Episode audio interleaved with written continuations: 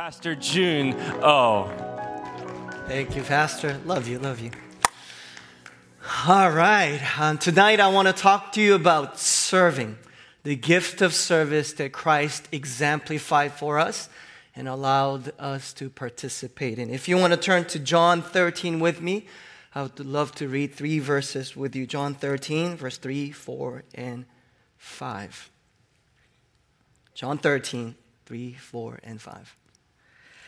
Jesus, knowing that the Father had given all things into his hands, and that he had come from God and was going back to God, rose from supper. He laid aside his outer garments and taking a towel, tied it around his waist. Then he poured water into a basin and began to wash the disciples' feet and to wipe them with a towel that was wrapped around him. Let's pray. Father, we thank you for this moment where we can be recharged and refreshed by your Holy Spirit. Pray that the Spirit of God will move and flow into every home. And just like Jacob, when he realized, oh, I thought I was just sleeping here, and I noticed that there's a ladder next to me, and the heavenly hosts are coming up and down from heaven ministering. And hence he says, This is the house of God, that every house that is listening, every house that is tuning in, that will all be able to, able to notice that presence of God, the ladder, the portal to heaven that is open right there in our bedroom, in our kitchen, in our living room, in our basement, in our office, wherever we are, even in the car that we're driving in right now, that we'll be able to encounter God in this moment. Holy Spirit, help us and be glorified as we worship you with this word. It is in your name we pray. Amen. Serving is more than what it appears to be. When we get to serve and love our neighbor, it's not only the thing that we do in the physical, something changes and shifts in, in the things and places that we don't understand in the spiritual realm. And in the future, we're sowing something into the future. And we don't see it just like the seed that we're sowing. Service is not just something that we do to help our kids. Service is not something that we do to just help our neighbors, as Grace Loves does. And we extend, it's not only what appears in that moment. There's so much more happening in the spiritual realm, in places and spaces that we don't see and we don't understand. That's what's so beautiful about this gift of service. Because I know you and I, we all serve here and there every day, 24 7. If you got kids, especially, you're always serving. And you sometimes wonder do they even understand? Do they even understand what they're getting? How much I love them and what this means? And the heart that I'm, do they even comprehend? And the fact of the matter is that the gift of service, what it does is it doesn't even matter if they comprehend it or not. That's what's so beautiful. And we'll see that in this passage. But before we go into the passage, a short story there's a man of God called Brother Lawrence. He lived in the 1700s. He lived in France. And he wanted to, he was so poor that he just had to feed himself somehow. So his, his choice of occupation was to join the army. Unfortunately, when he was 17, he got, he got, injured. So, and that's where he met the Lord as well in the army. So he decided that, you know, I'm just want to, I'm going to devote my life to Christ. And I don't know what I can do. I, am not educated enough to teach or lead or anything. So I'm just going to go to a monastery and just serve God and serve people. So he was assigned to two different things. Number one, fixing shoes in that little monastery and also doing kitchen works. So what he would do is two things. He would serve and then he would always invite the presence of God whenever he would serve. And in that story, in the testimony of his life, there's a brief story, a testimony of others around him. And this is what it says that when he would wash the dishes and when he would get on the floor and mop the floors of that kitchen, the presence of God would fall in that kitchen. Then all of the people around him, sometimes they have to bow down in the middle of the kitchen and worship Jesus.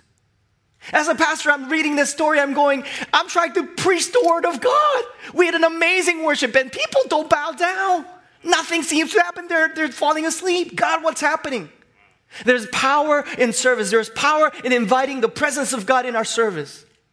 It doesn't even matter if people recognize what you're doing or not. If you're doing it right, just like the master did, something shifts, hear me, in your home. Gift of service is not just something that we do for the sake of just being humble or because this needs to get done. No. There's power in it.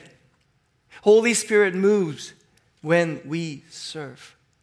So let's go to the passage today. Verse 1 starts, and the backdrop is this now before the feast of the Passover, when Jesus knew that his hour had come to depart. A key word here, if you're reading the Bible, circle the word. It's a time for him to depart out of this world to the Father and having love. This is second key word love his own who were in the world. He loved them to the end. Two things. He was about to depart and he loved till the end. So it wasn't like a departure, it wasn't like a goodbye where you're like, I'm so glad this is the end. I didn't like him anyway. It, it wasn't like that. He loved them so much till the end, yet he was departing. So that, that is the backdrop. That is the backdrop. He's about to depart and he loves them. So he want to impart, he wants to impart to them something that is precious and something that is very important. So what does he do? Verse 4. He rose from supper and he laid aside his outer garments and taking a towel tied it around his waist. He takes the form of a servant. He takes the lowest place on that table. Only the servants washed the feet because to, to, to the Jews, it was something that was kind of detestable, sometimes even dirty, that you shouldn't do. You, you don't want to get yourself defiled in front of a meal, so you would not do so. Only the servants would do so. But Jesus saying, hmm, no one's going to do it. It's going to be me, and I'm going to become an example I'm going to become an example. And the next verse, verse 5, and he poured water into a basin and began to wash disciples' feet, to wipe them with a towel that was wrapped around him. And I'm sure the dis- disciples were perplexed, like, what's going on? We were just eating and he's washing our feet. That tickles. That's weird. Verse 6, he came to Simon Peter, who said to him, And don't you love Simon Peter? He always blurts out things and he's not ready. To, he doesn't even know what he's saying. He says, Lord, do you wash my feet? That's not even a question. Yes, he is washing your feet. Do you wash my feet? And this is what Jesus says, verse 7. Jesus answered him, What I am doing to you, what I am doing, you do not, listen, understand now. But afterward, you will understand. And he's going to repeat himself in verse 12. It does not matter. It does not matter whether the disciples understood or comprehended the magnitude and the power and the meaning and the significance behind the service that Jesus was doing. It did not matter because the shift was happening. And they're going to understand later because Jesus is sowing. And that's the power of service. Sometimes we serve and we get frustrated. You know why? Because we feel like, do they even know? Do, does anyone know how hard I work? Does anyone know how hard I'm working? I'm doing all the dishes, and my roommates don't have a clue. They always leave out that dirty dish, and I'm just washing them, and no one seems to know. The fact of the matter is, maybe you are shifting something in the spiritual without you knowing. It doesn't matter if they know or comprehend or understand. It does not matter. It does not matter sometimes, even, it does not matter the fact that they don't know, that people don't know. The fact that you serve, you're bringing, hear me, kingdom, heaven on earth. Heaven comes through service, and Jesus knew this. He's like, I got to get them ready. I'm, I'm about to depart. I got to get them ready. I got to give them some, some last beautiful lessons that they really need to have, not in their heads, but something they see as an example. Because as he, as he departs in that bodily form and the Holy Spirit comes, they won't be able to see this move. So Jesus saying, let me show it to them. And this is something that he found to be very important hospitality, service. These are gifts in the ministry that we do within the church, within the family, and outside the community that we do. And when we do it in faith, when we do it with the Holy Spirit, it is not only what happens through our service or hospitality, it is the spiritual realm that joy starts to come, peace starts to come, love starts to come, and something gets ready for revival. Something gets ready for the move of the Holy Spirit. Something gets ready for Acts 2. Because the disciples saw and now they're ready to serve. Again, when we serve, it is more than what we understand. It always something more than what we, that always happens. It is always more than what we understand. Um, there's a chef, a Korean American chef named David Chang. And maybe, maybe some of you have seen him in a Netflix show, or maybe you've even eaten at his restaurants, and he's famous for his ramens in New York and even in DC. And, and I got to um, hang, hang with his sister because she, she's a pastor. She used to be, and she, we used to minister together, and she invited us over, so we're having dinner. And, and David Chang, Chef uh, David Chang's mother came over. And um, she's a wonderful lady. She's a deacon at a church, and she loves Jesus. And um, she loves Jesus, and we're just kind of hanging around. And I'm like, man, she's Dave, Pastor Chef, Chef David Chang's man, mom. It's kind of cool. And she goes, You know, Pastor, you know something? I'm like, No, I would love to know something.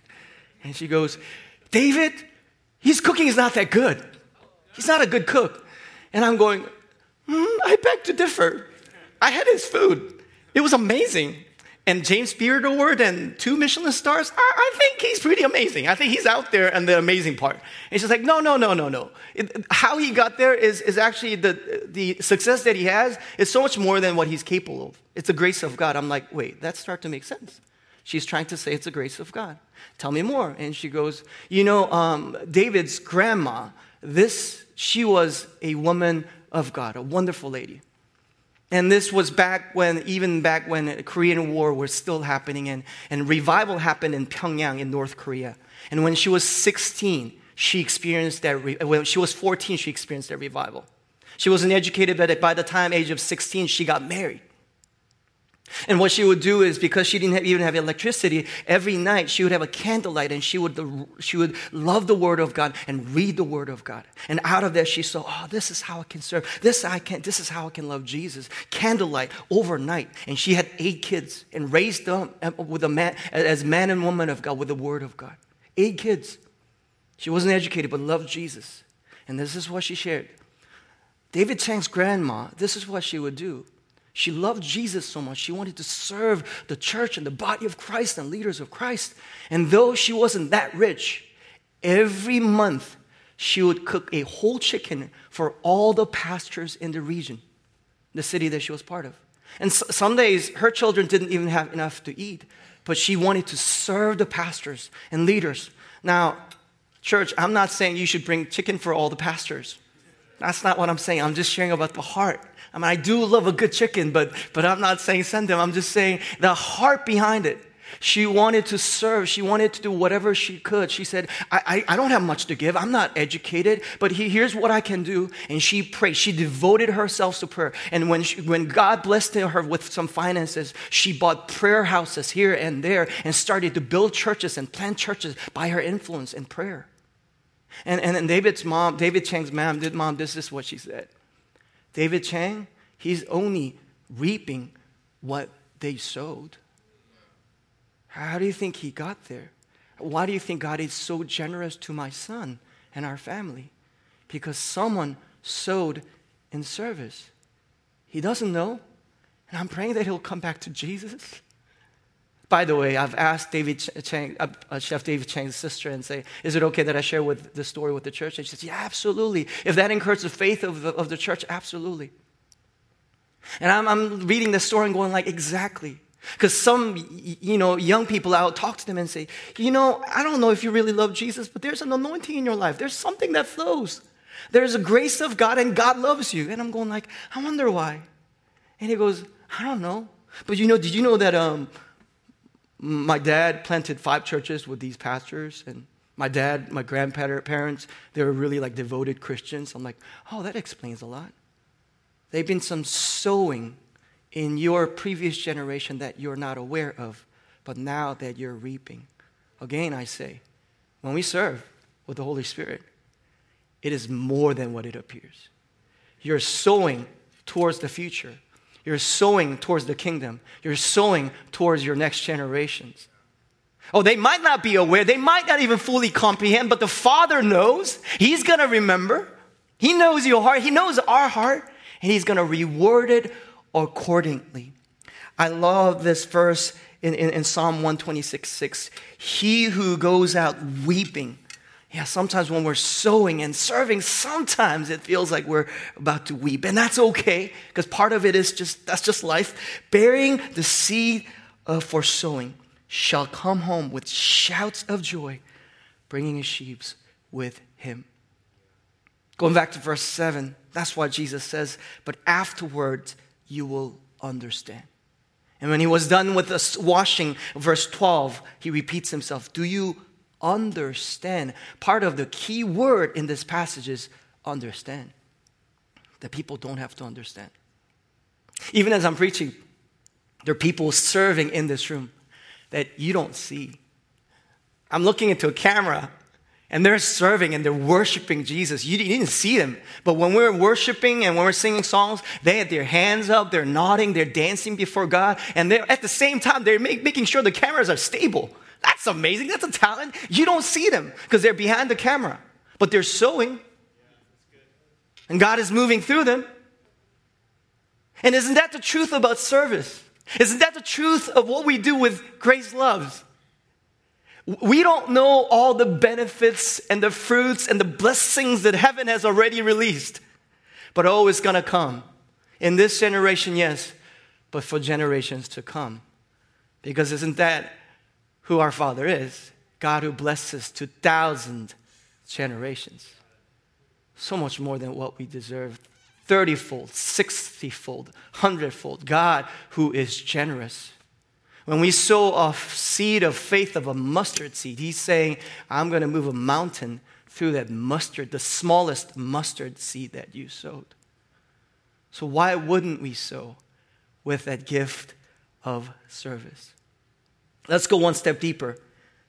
Let's go to the root, maybe not, not the root, but maybe even the essence of where this lands and what shifts within our soul and the world. And that, there, there I say, the greatest service, hear me, is forgiveness. Service always goes with humility, and humility always results in forgiveness. Let's go to verse 8. Peter says, Peter said to him, You shall never wash my feet. And this is back to Peter saying, No, Jesus, you're too great. I am too little. You can't do this. And Jesus answered him, If I do not wash you, wash you, you have no share with me.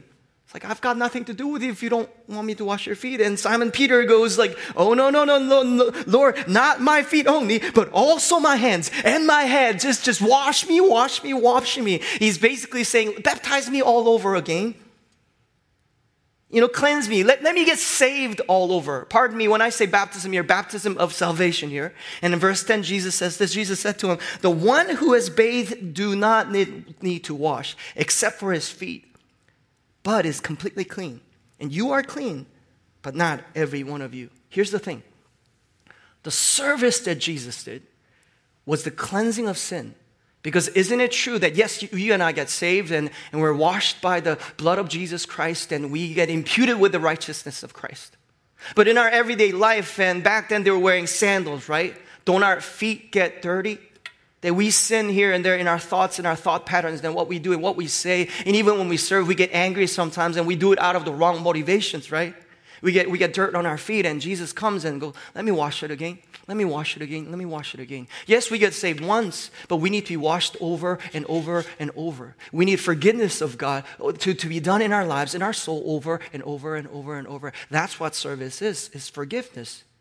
It's washing the disciples' feet because we're like that child that makes a big mess.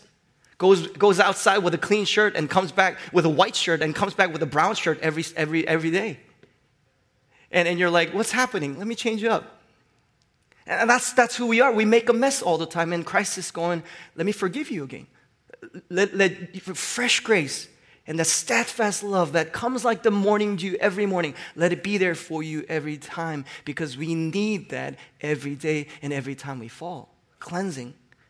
But here's the thing yeah, we receive that regular forgiveness, but the Master says this you do likewise. Meaning, as you live with your family and your loved ones and your friends and your coworkers, you will have to wash your feet regularly. You will have to forgive them regularly. Yeah, you're married to him. Yeah, you're married to her. But you will have to forgive her and him regularly. And that's what gift of service does. It is rather one and the same. They go together. He, he, here's a phrase. As I was studying this passage, this is what I saw. When we enter deeper humility, we enter wider forgiveness. When we enter wider forgiveness, we enter greater freedom. When we enter greater freedom, we serve more. And it's a cycle. And because we serve more, we enter deeper humility. And then we enter deeper humility and we have wider forgiveness. When we have wider forgiveness, we have greater freedom. And with that greater, forgive, greater freedom, we can serve more. And it's a pattern of sanctification and growth and freedom that comes. But part of this cycle is forgiveness. Part of the cycle is forgiveness. And I think God is speaking to at least, at least few of you. The reason why forgiveness is so difficult is betrayal, isn't it? You've been betrayed.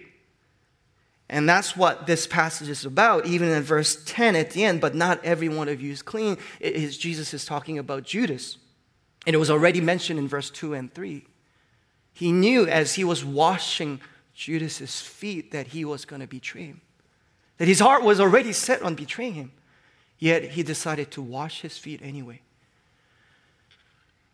It is hard when you know that they want to betray you and you sense it and you feel it. You could almost touch it. You're going, I don't, I don't want to serve him. I don't want to serve her. But God is saying, if you want to be like me, you will forgive. If you want to be like me, you will forgive. I had an exercise done um, with some young people. They're saying, I, I want to be, I want, I want to be strengthened in my inner man, inner woman. What can I do? So we went to Moses and talked about, you know, three different voices that was happening in his head. One was the things that people said about him in the past. And one was what he was saying to himself. And you read that in Exodus 3. And finally, what God says to him, right? Three different voices. So this was the exercise. Go ahead and write down, take five minutes and just brain dump. Write down the sentence that you say to yourself most often. Just write it out. Just five minutes of just writing down, brain dumping what you say to yourself often. And the things that came out in that paper, it was mean, it wasn't nice, some mean things. But isn't that you and I? We say some mean things to ourselves all the time. And we're discouraged, where we feel like, man, this is bad in you know those memories in the past that you messed up and things that you said or did it comes back to you and kind of haunts you and, and you go like ah, okay, that's not cool. I, cool. I don't want to think about that. And then some of them were going through and i was asking god i'm going through that too. What do i do? What's happening? And, and, and god led me to luke 6 638 this is what it says. And we read this verse hear me in the context of finances a lot of times. But that's not the context. Give and it will be given to you and remember, we're still in that theme of forgiveness. Good measure, pressed down, shaken together, running over, will be put into your lap. For what the measure you use it will be measured back to you. And we use it to finances. But if you actually go to the verse before, it's the immediate context is really not finances. This is what it says Judge not, and you will not be judged. Condemn not, and you will not be condemned. Forgive, and you will be forgiven. Why is why are we thinking all those thoughts that are so mean, that are so judgmental and condemning or unforgiving to ourselves? Hear me, family. It is because we judge others in silent places. It is because we condemn others in secret places. It is because we don't forgive. And how, do we expect to run away from that standard that what God said right here? Judge not, and you will not be judged. In the secret places, we judge, and just because we didn't say it, uh, we condemn, but just because we didn't share it on our social media, no one would know. No, the Father knows. And part of the torment that we're going through in our mind is maybe, hear me, maybe because we sinned before God. Maybe it is the unforgiveness. I know this is not easy. Maybe it is the judging. Maybe it is the condemning. And if you and I want to be free, then maybe we need to go back to that place of repentance. God, forgive me. I've judged, I've condemned. I ought to accept and honor more people. God, forgive me. Maybe break that cycle. Maybe you and I open that door to that temptation and moving of that evil spirit without knowing. And we thought just because no one knows, no one knows. That's not true. God knows. What are you sowing in your thoughts? What are you sowing as you look to the others? What are you sowing as you look to your neighbors? What are you sowing as you think about your co workers? You want to be free? I want to be free. Then sow forgiveness. That is the greatest and, hear me, most difficult service, but it's one and the same. There is no true deep service without forgiveness. And forgiveness always leads to humility, which always helps our forgiveness. I want to give one application and I'll talk about it a little bit and then we'll go to baptism. If you're listening to today's message and, and going, Pastor, I would love to maybe apply that or, or live that out somehow, I want to encourage you to exercise, practice the spiritual discipline of service. And hear me spiritual disciplines are things that we do so that we could be more free. Yeah, reading the Bible and praying, all those are spiritual. That's something that we do, right? These are spiritual disciplines. But this is what Dallas Willard said, and I love what he said. If what you're exercising as a spiritual gift is not freeing you more, you should stop doing it. Because the role of spiritual discipline is to free you up, just like a cellist who practiced so much in this, in her, his or her discipline that playing music flows out of her. You all to be free. Like, like, a, like a football player who's thrown that football so many times and run their play so many times that they don't even need to think twice and it almost becomes intuitive. You want to be free, so you're not just thinking about, am I getting the ball right? Am I throwing? No, no, you don't have to think that much, but rather you're free to really live and be in that moment. That's who, what we want to be as Christians, that's who we want to be. So, what does that spiritual discipline of service free us from? Pride. Pride.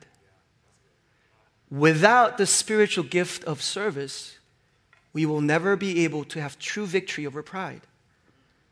And I love what C.S. Lewis says. C.S. Lewis says this Have you worked on, have you tried, you know, worked yourself to make sure that you're, you're humble? What happens? You become humble. You're like, oh, I'm humble. And the moment you say you, be, you have become arrogant. That's all of us. So it doesn't work that way. Then how, how do we practice it? You always go and exercise the gift that will help you to humility, and that is service. Service. Where is the best place to exercise that gift of service? At home. Don't you and I have places at our houses that needs to be cleaned up? That you're just hoping that your husband will clean it up someday when he finally gets around it after 20 years? Guilty? My garage, I'm guilty. My wife is still waiting. I'm guilty. The dishes? Oh, that floor? Oh, someone has to mop that up. Come on. You're walking and you're like, you're looking at your slippers, like, why is it brown? That's why, because you've never mopped it. Someone needs to exercise the gift of service. You're saying, Oh God, I want humility. Great. God is saying, Listen to God. Go home and serve. Exercise it. It won't just, you won't just get a pat. It's not about getting a pat on the back. It's about you being sanctified to forgive deeper, to love deeper, and, and bringing heaven on earth and create an environment of revival at your home. Come on, Marie Kondo your place. Do it. Live it out. Uh, just do what no one else wants to do at your home. And this is between you and God. This is as significant as you studying that Bible for two hours. It's a spiritual discipline of service. I've been asking for humility because I need help in that area all the time. I bet you do as well. Go and exercise that gift of service. Um, I was mentoring a young praise leader. And um, I, I, love worship, and I, God led me to lead worship here and there in different places, and as a you know worship um, ministry as well for, for quite some time. So I had a privilege to, and then he's saying, "You know what? I serve every week, Pastor." But I feel like I'm still arrogant. My pride is just like whenever they say, oh, the worship is so good, I get prideful and I don't know what to do. And when, it, when it's bad, I feel so discouraged and I don't know what to do, Pastor. What do I do with this arrogance that I have, this pride, this insecurity? And you know, remember, pride always, it, it, it's, it's a double edge between insecurity and pride. When you have insecurity, they always go back to pride, and pride always comes back to insecurity. So whenever God leads to a deeper ministry, and an enlarged tent peg, we always feel insecure. Therefore, the temptation of pride comes in whenever there's insecurity. However, he was sitting there going, I don't know what to do. And I was sharing with him, I hear you. And the reason why you and I are tempted by pride is because you're really not serving when you're on stage. It's because you're performing. Because when you serve every time, you will enter humility. So your heart is wrong. Because you're saying, I serve a lot, but I'm getting more prideful. Something is wrong in that equation. You're not wearing the towel. You're pretending to not wear the, your outer garment, just like Jesus, but you're not putting on the towel. You got to get down low and really, from your heart before God, wash their feet. Worship leaders are meant to wash the congregation's feet. Pastors are washing the congregation's feet with the Word of God. And when we do so, how can we become prideful? It's because we're not serving, we're performing. And I'm guilty. I've done that so many times, it's not even funny. I'm like, God, could you please wash my feet? I got them dirty again. Look at my shoes. And Jesus comes, I got you, son. I got you. I have a two group, group of pastors that I, I get to walk with, meaning in a greater body, every nation. And I got this uh, Presbyterian pastor group that I'm part of. And there was a season in my life, and I, we had meetings, and these are pastors, right? People that I love, and these are brothers. So I get to be honest and open and be friends more than just ministers, right? And I would attend this group and this group, and I'd come back home and I'd tell my wife, I don't know, something is just not sitting right. I don't know if I feel at home in any of these meetings. And I was talking to God about it, and I'm just being vulnerable and, and sharing my sin and brokenness and saying, God, I, I don't know what's happening. Is it me or is it just everyone around me that is wrong? And this is what God told me. June is because you're not choosing the lowest place in the table. Because every meeting you go to, you're trying to look around and say, okay, what is, where's the cool spot? Where's the higher spot? I feel so ashamed saying this, but God does not give me shame. But that is my sin. And that's what I was trying to do deep inside. I didn't act that way, but that's what I had in my heart. And that, therefore, I would be frustrated. I'll get like insecure about it. Wherever I go, I'm like antsy and go like, okay, where is it? I feel so insecure. And I heard God say, just find the lowest place and did you know, even at the body of Christ, at your family as well, the lowest place in that table always have plenty of spaces. The highest place, very few spaces. That's why you and I are frustrated. Because we want to climb higher. We're like, there isn't enough space for us. This is not my church. There's no space or place for me. Maybe, maybe there I say, it's because you're prideful. There, I say, maybe you and I are prideful and we're trying to find the higher place in that table. If we would choose the lowest place, there are plenty of seats out there. There are plenty of places to serve. There are plenty of places to be and feel secure and safe because it's the lowest place. And in that same time, God showed me, I was, God showed me, look at your knees. I was like, okay, I'm looking at my knees. You know, when you get on your knees, hear me, son, that's where you rest. I'm like, no, no, I fight on my knees. It's like, God, no, I got you. God is saying, I got you, but don't fight me, son. I'm like, okay, I'm sorry, I fighted you. And he goes, no, no, no. When you're lowest in your position, that's where you can rest. Because I'm going to lead you to go up the stage and share and, and lead and all that good stuff, but I need you to rest, son. And how you rest, truly rest your soul, is to get on your knees, not to beg, but to rest. The lowest place on the table of the king. And then I realized, oh, wow, even at home, even when I am with my closest friends that I'm most comfortable with, there was a sense of anxiety, and that was my pride. If I would choose the lowest place on that table, no anxiety, because I'm safe, even with God. Even with God. So, wherever you are, I want to encourage you to exercise that gift of service. I want to close with one story. There's a um, lady in Kentucky, and she got married early in her early 20s, and she had kids. And by the time that she was 45, you know, her kids, they were all grown up and went to college, and she became an empty nester at mid 40s. And she's going, God, I don't know what to do, but I have this amazing heart to go and, and serve Africa and specifically for medical missions. But I don't have any degree. I didn't study, you know, you know medical science or anything. I, I don't know, but I have this heart. I'm like, God, and she was praying, like, is this my midlife crisis? And, and God said, no, it's my calling, go. So she packed up with her husband and she went. And I think I, I, forgot who she was part of, but was, she was part of a medical mission uh, uh, uh, um, and the, team. And she went, and because she didn't have training, all she got to do was this: when kids got kids get scraped on their knees or something, they would walk into the tent, and she would sanitize it, put band-aids over them, and pray for them. That's what she would do. So she'd done it for about a year or so, and she's going, God, I don't know if I'm making any changes. God, I'm here for missions, but all I do is just put band-aids on people, on kids. I don't know what I'm doing. And at the same time, she hears this news about her son who was in college. He got into an accident. He's not feeling very well.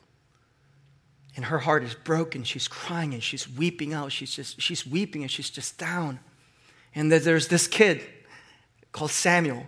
And this kid would come in almost every day to her tent because she would, he would be playing soccer and he would scrape his knees almost every day and, and she would pray for her, pray for him and put band-aids over him. It was a beautiful relationship. And in that day, the same day, Samuel came inside. And, and she was sitting and she was just like, just downhearted. God, what am I doing? What am I doing? I gave up everything for this. My son is hurt. What are you doing? Why are you doing this to me? And she was just discouraged. And she put the band-aids over Samuel. And Samuel goes, you're not going to pray for me today? And she goes, Of course. So she bows her head and she's trying to pray. And she can't hold back her tears. She starts to cry. So she's sitting there crying about five minutes. And, and, then, and, and, and, and then she hears this crinkle of paper after five minutes. She opens her eyes. Here's Samuel trying to open the band aid. And he puts it over her heart and says, Here it is. Can I pray for you? In that moment, this is what God said to her This is what you do to my heart. This is what you're doing to this people. She was serving. Yeah, she wasn't skilled to perform brain surgery, but she was serving. And it pleased Father's hearts. And, and church, isn't that what we do? What we say, what we do for this world and the word poverty and the things in the injustice in this world. It looks like just band-aids that we're going like, God, let me fix this. Let's do this as a church. We're not even making a dent sometimes. But maybe we are making a dent in the realm and places and spaces that we don't see right now. Maybe we are shifting things in our family for our next generation and our children, in our nation, in our city, when we serve. Because the Master said, I will serve you. Wash your feet. Do likewise. So, family, let's go do likewise this week. Let's pray. Father, I thank you for this time. I thank you for the perfect example that Christ was. We want to be more like you, Jesus, every day. Help us. Help us. Help us. Help us to be more like you.